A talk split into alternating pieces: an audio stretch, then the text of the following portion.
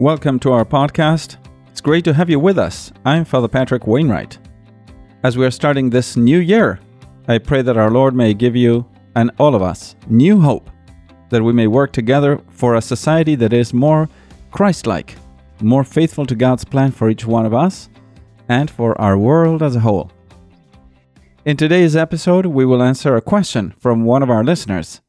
As I mentioned before, I would like to do this every so often, hopefully, maybe one episode a month, depending on the questions that I receive. And today's question is about the Catholic Church. Specifically, what are some simple reasons? Actually, they're asking me for to give three reasons why the Catholic Church is the true church of Christ.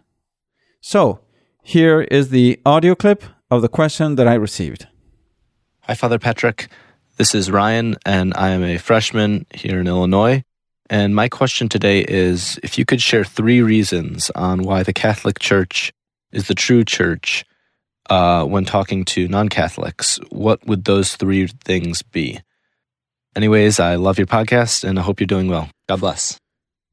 Thank you, Ryan, for sending me your question. Now, I'll give you all, all the listeners, a little bit of the context surrounding Ryan's question.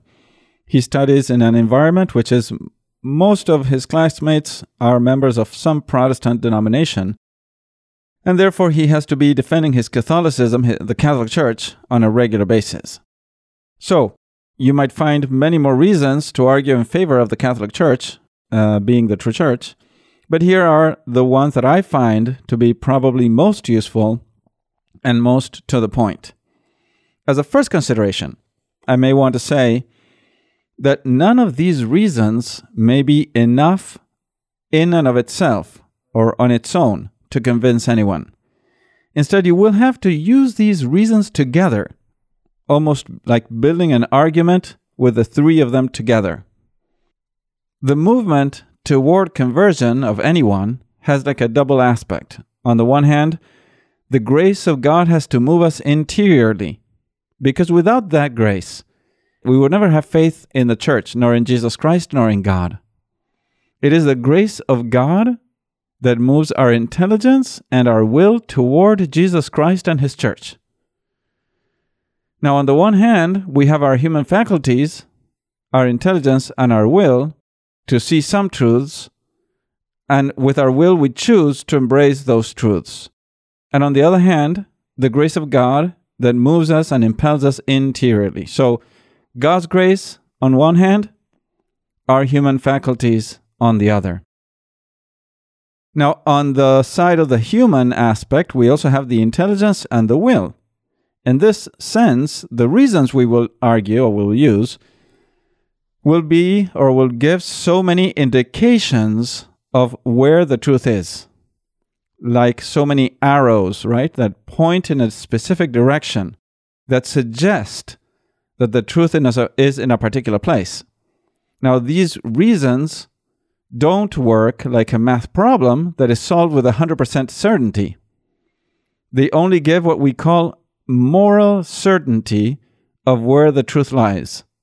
And therefore, they always leave room for opposition or rejection if one doesn't want to believe in them. In other words, these reasons alone are never enough if the will of the person is unwilling to see the truth.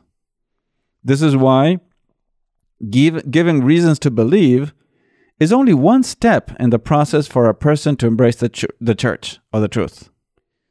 The grace of God is necessary, as is the willingness to embrace what we see and seems to be the truth. So, the grace of God has to work on one hand, on the other hand, we have our human faculties. And within our human faculties, we have the reason and the will. The reason sees the truth that directs or points in one direction, but the will has to be willing to embrace that truth.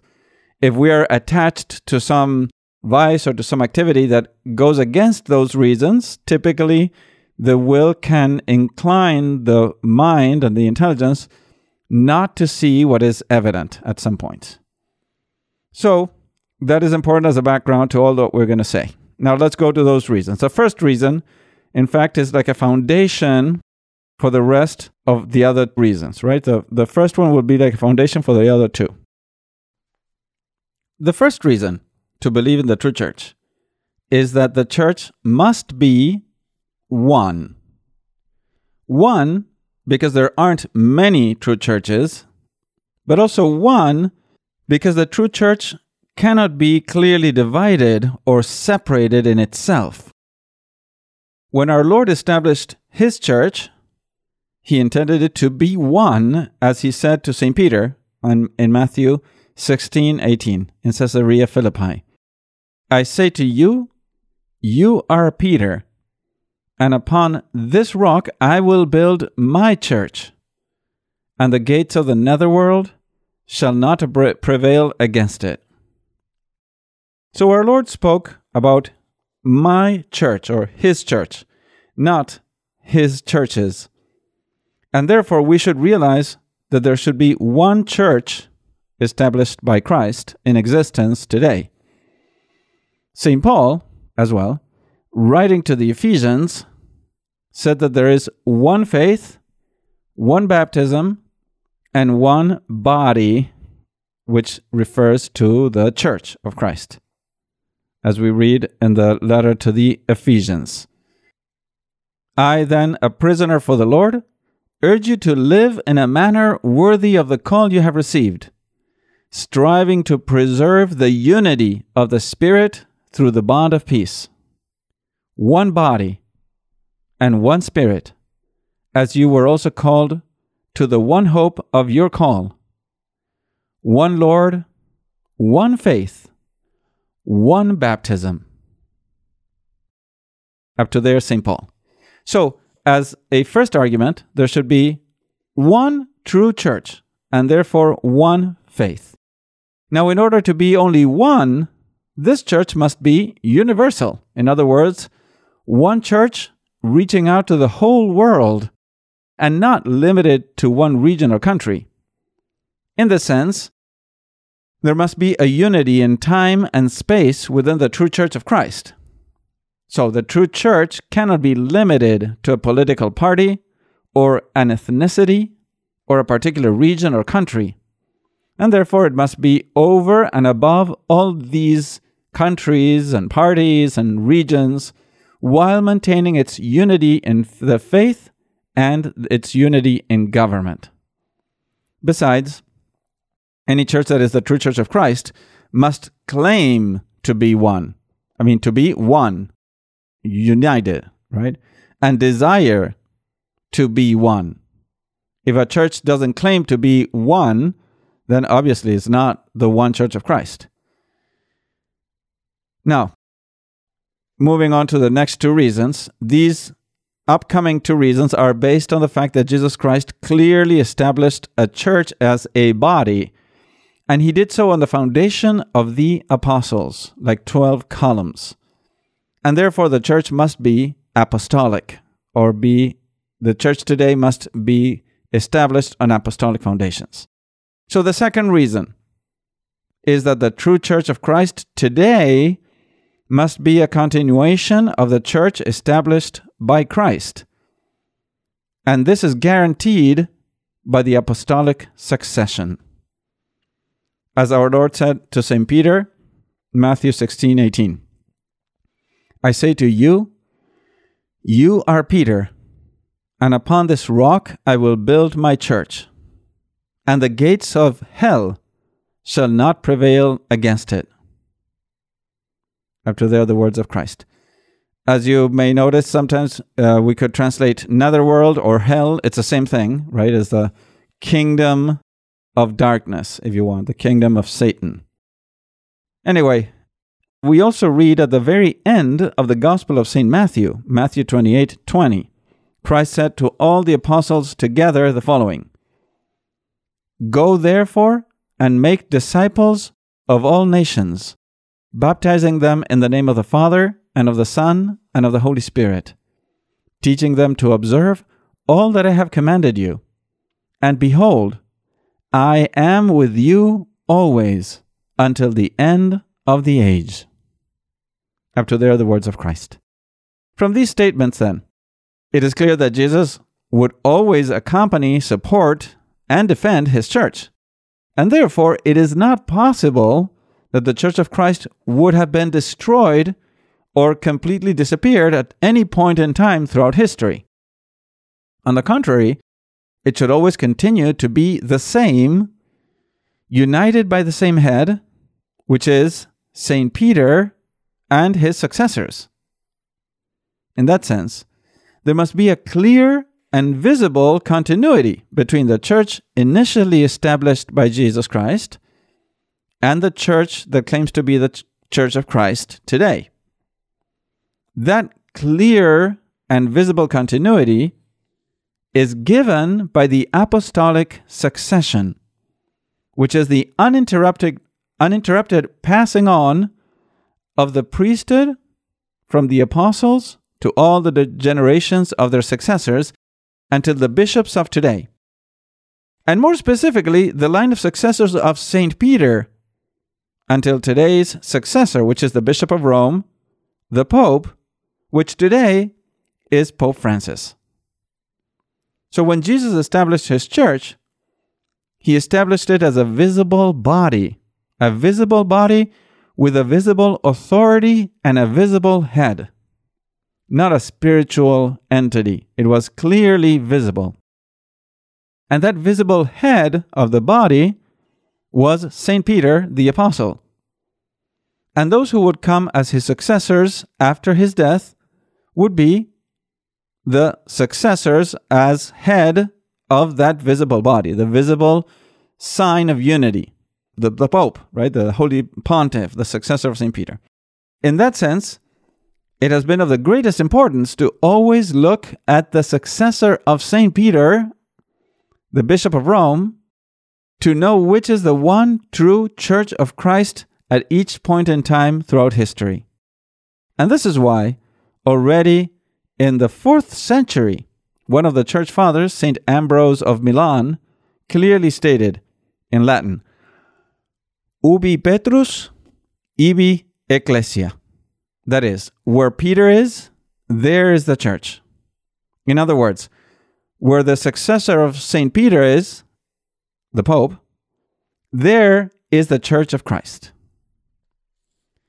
Now let us move on to the third reason.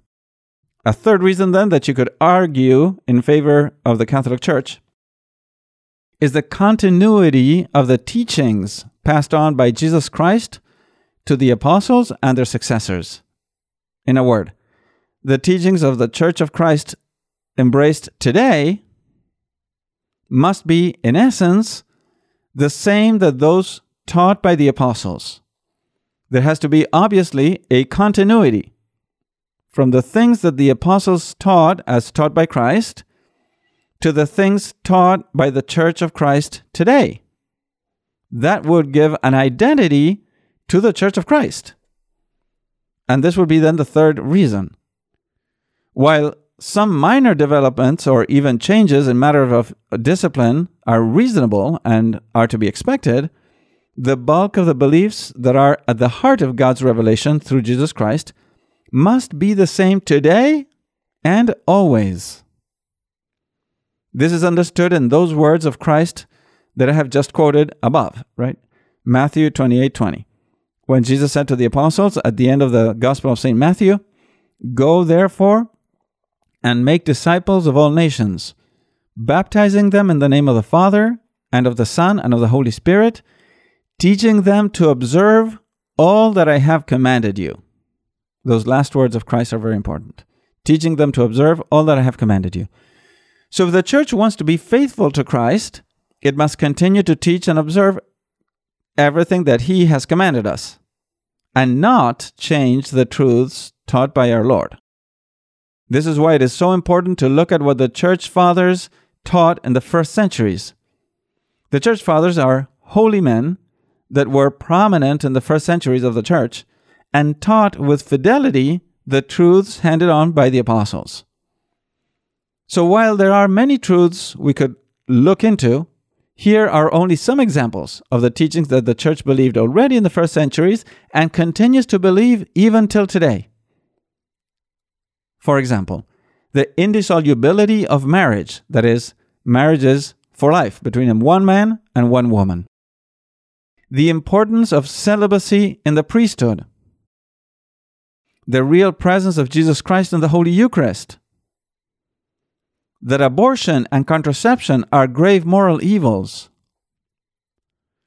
that it is valid and it is good to pray to the saints for their intercession, particularly to the Virgin Mary and the apostles. So, there is much more to say about all this, but I would like to wrap it up in these uh, three basic reasons that I suggested. And here's a summary. The first one, then, that the church must be one. The second, that the Church of Christ today must be a continuation of the same institution established by Christ, with the same unifying head that is the successor of St. Peter. And a third reason that the teachings of the Church of Christ today must be essentially the same of those taught by the Church in the time of the apostles. Now, to finish off this episode, I would like to give you uh, Ryan, a couple of other recommendations. Above all, you must pray for those whom you are trying to attract to the faith. Without prayer, all the reasonings are going to be useless. Secondly, when you speak, speak from your heart. Speak with charity. Speak with patience. It makes no sense whatsoever to argue with too much passion or with anger. Don't argue when you're moved by anger. It is better to listen patiently to what others have to say and then respond. In that sense, it is much better to speak one on one, maybe having a coffee or something or having lunch, than to try to speak with a whole group of people together. Besides, while on some occasions you might be called to give reasons for your faith before a group, if you truly want to bring someone to the faith, you might want to invite, uh, invite them or make room for a particular conversation with them one on one again, as I said before, with having coffee or maybe having Uh, lunch or something, and try to build some rapport, some, if you want, trust between you and them, and show interest in their overall well being. It is not just a matter of being right, but it's a matter of helping them see the truth. Finally, while some rational arguments, like these that I gave, these three ones, are very important, it is your conviction, your faithful witness to Christ, that will be most compelling to others. If not, they won't become Catholic if they don't see you truly embracing your faith. If they see that you don't value what you believe, why would they value it? If you don't live up to what you believe, then those reasons that you gave fall apart. So, Ryan, I hope I've answered your, que- uh, your questions and your concerns. And to all those listening, I hope you enjoyed this episode. If you have any questions about this or any other episode, don't hesitate to send me an email at info at forcollegecatholics.org. I'd really love to hear from you and know if you like and enjoy these episodes.